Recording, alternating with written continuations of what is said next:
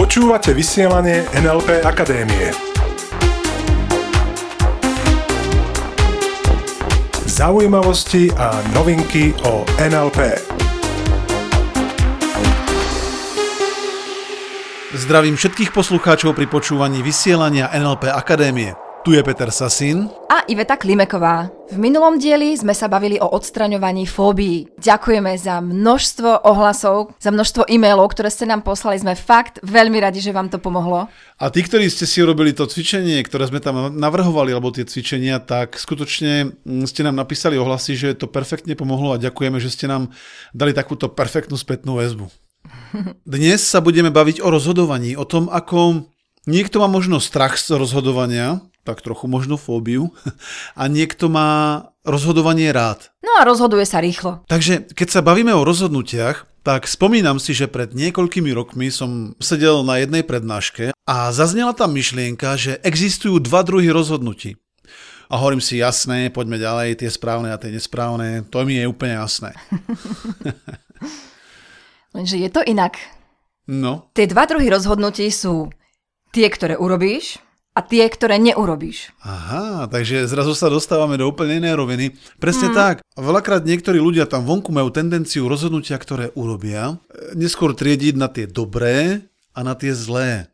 Ano? To znamená, že povedia si, no to bolo dobré rozhodnutie, alebo to bolo zlé rozhodnutie.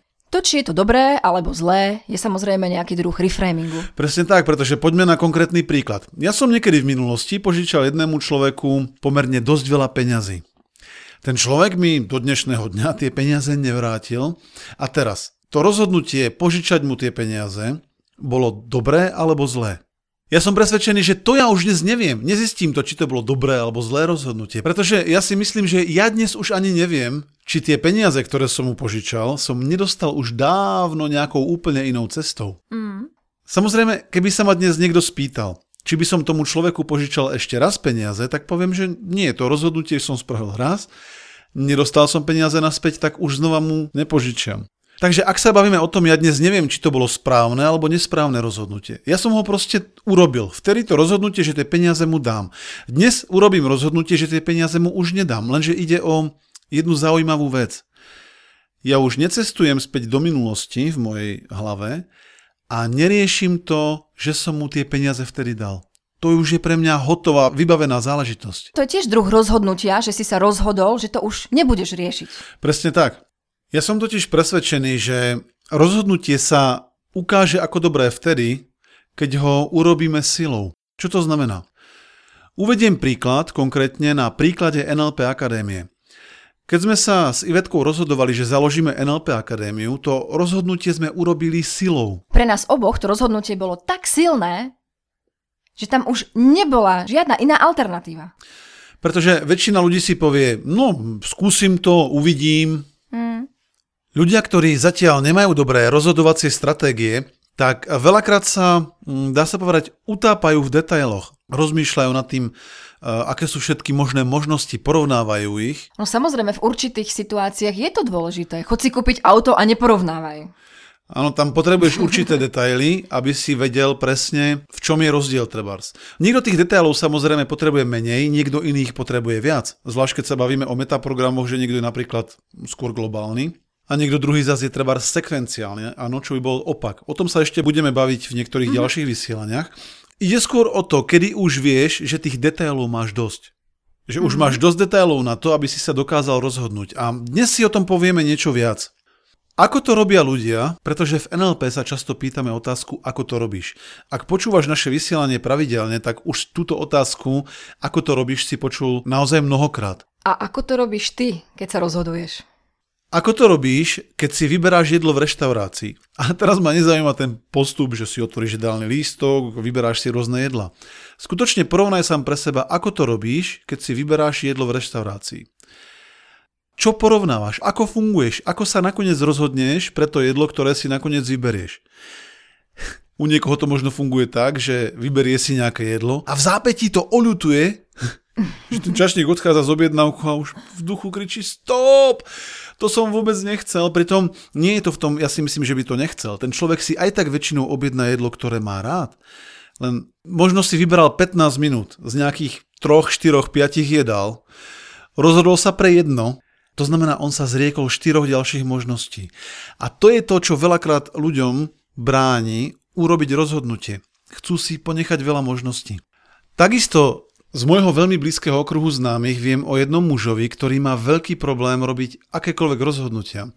A viem o situáciách, kedy on stojí v supermarkete a drží dva rôzne výrobky alebo dva rôzne jogurty, nevie si vôbec vybrať, je schopný skutočne niekoľko desiatok minút stráviť pri zvažovaní rôznych možností. Nie teraz môjim úmyslom ani nejakým môjim oprávnením to posudzovať, Ide samozrejme o to, kedy to ľudí obmedzuje a kedy ich to neobmedzuje. Ak ich to obmedzuje, tak je dobré, aby si uvedomili, že majú na výber, pretože môžu zlepšiť svoje stratégie pri rozhodovaní. Nie je to tak, že niekto je proste taký typ, ktorý robí pomalé rozhodnutia.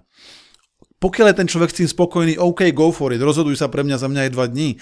A, a keď tento muž, o ktorom hovorím, stojí pred regálom a má v jednej aj v druhej ruke úplne to isté balenie tých istých vajíčok za tú istú cenu od toho istého výrobcu a nevie sa rozhodnúť, ktoré to balenie si má zobrať, no je to možno extrém. Uh-huh. Len čo si myslím, že títo ľudia robia, je, že zvažujú dôsledky. To je presne to, ako človek, ktorý si niečo objedná a v zápätí to olutuje, alebo sa pre čokoľvek rozhodne vo svojom živote a v zápätí to olutuje, už zvažuje tie dôsledky, tie konsekvencie, ktoré to bude mať pre jeho život. To znamená, nerobia tie rozhodnutia silou. Takisto, keď sa niekto rozhoduje napríklad, či má opustiť svojho partnera alebo ostať so svojím partnerom, alebo či má zmeniť zamestnanie, alebo nájsť si nové zamestnanie, títo ľudia často zvažujú tie rôzne dôsledky. Áno? To znamená, keď opustím partnera, čo budem bez neho robiť. Hmm. Z čoho budem žiť? Alebo už si nikoho nenájdem, alebo už si takú prácu nenájdem a podobne, áno.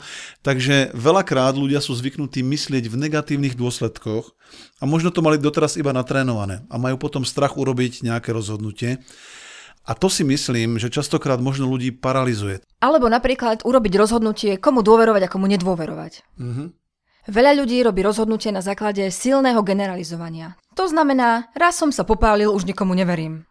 Poďme sa na rýchlosť rozhodnutí pozrieť z hľadiska NLP. Ako to robia ľudia, ktorí sa nevedia rozhodnúť, respektíve ktorí sa rozhodujú veľmi pomaly? No. Ak si nevedia vybrať z možností, ktoré majú momentálne k dispozícii, tak pravdepodobne vidia veľa obrazov. A vidia ich treba vedľa seba, po mhm. prípade rozházané ako na nástenke a všetky vidia rovnakou intenzitou, rovnaké veľkosti a rovnako blízko. Mhm. A čo robia ľudia naopak, ktorí majú rýchle rozhodovacie stratégie?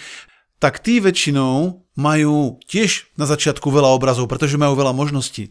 Čo oni podvedome robia? Áno, toto sú podvedomé procesy samozrejme, mm-hmm. čiže my sa nerozhodujeme často nejak vedome, je to podvedomé, tak títo ľudia s rýchlou rozhodovacou stratégiou väčšinu tých obrazov pre ktoré sa nerozhodnú, nechajú zmiznúť nejakým spôsobom.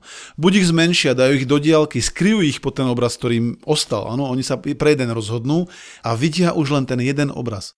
To znamená, keď sa spýtame ľudí, ktorí robia rýchle rozhodnutia, tak on povie, ja si vyberám rôzne možnosti a na konci mám jeden obraz a veľmi rýchlo ho tam mám iba jeden.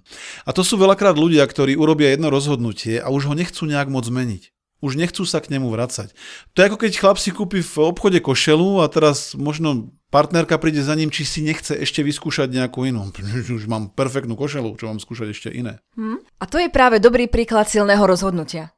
Existujú teda menej závažné rozhodnutia, to napríklad, ktoré balenie vajíčok si zoberiem, to v pravej alebo v ľavej ruke, pretože žiadny iný rozdiel neexistuje. A potom existujú rozhodnutia, ktoré ti môžu zmeniť život. Napríklad rozhodnutie, že si prevzal plnú zodpovednosť za tvoj život. Rozhodnutie, že si šťastný. Rozhodnutie, že robíš, čo ťa baví. Rozhodnutie, že sa obklopuješ ľuďmi, s ktorými si rád. Rozhodnutie, koľko chceš v živote zarábať. Mimochodom, na podvedomej úrovni si tieto všetky rozhodnutia už dávno urobil. Mm, a žiješ ich práve teraz. Pretože tvoj život, terajší život je výsledkom tvojich doterajších rozhodnutí. Samozrejme, veľa z nich prejde na podvedomej úrovni, a keby sme to povedali niekomu, že ako ja som sa mohol rozhodnúť, že zarábam, koľko zarábam. Je to podvedomé rozhodnutie. Takže úloha na tento týždeň, sleduj, aké máš ty stratégie pri rozhodovaní. A keď sa z niekoľkých možností náhodou nebudeš vedieť rozhodnúť, posledný krát, vyber si jednu jedinú možnosť a urob silné rozhodnutie. A tie ostatné možnosti zmáš. Už ich nerieš. Presne tak, to znamená, keď už urobíš jedno rozhodnutie, už sa nevracaj k tým ďalším možnostiam a venuj sa práve tomu rozhodnutiu, ktoré si urobil. Nezabudni totiž, že neexistujú ani dobré, ani zlé rozhodnutia. OK? Takže prajme týždeň plný rozhodnutí. S ktorými budeš maximálne spokojný. Ďakujeme krásne za pozornosť, prajme nádherný týždeň a ostaňte s nami. Ostaňte s nami. Počúvali ste vysielanie NLP Akadémie. Pre viac informácií navštívte www.nlpakademia.sk.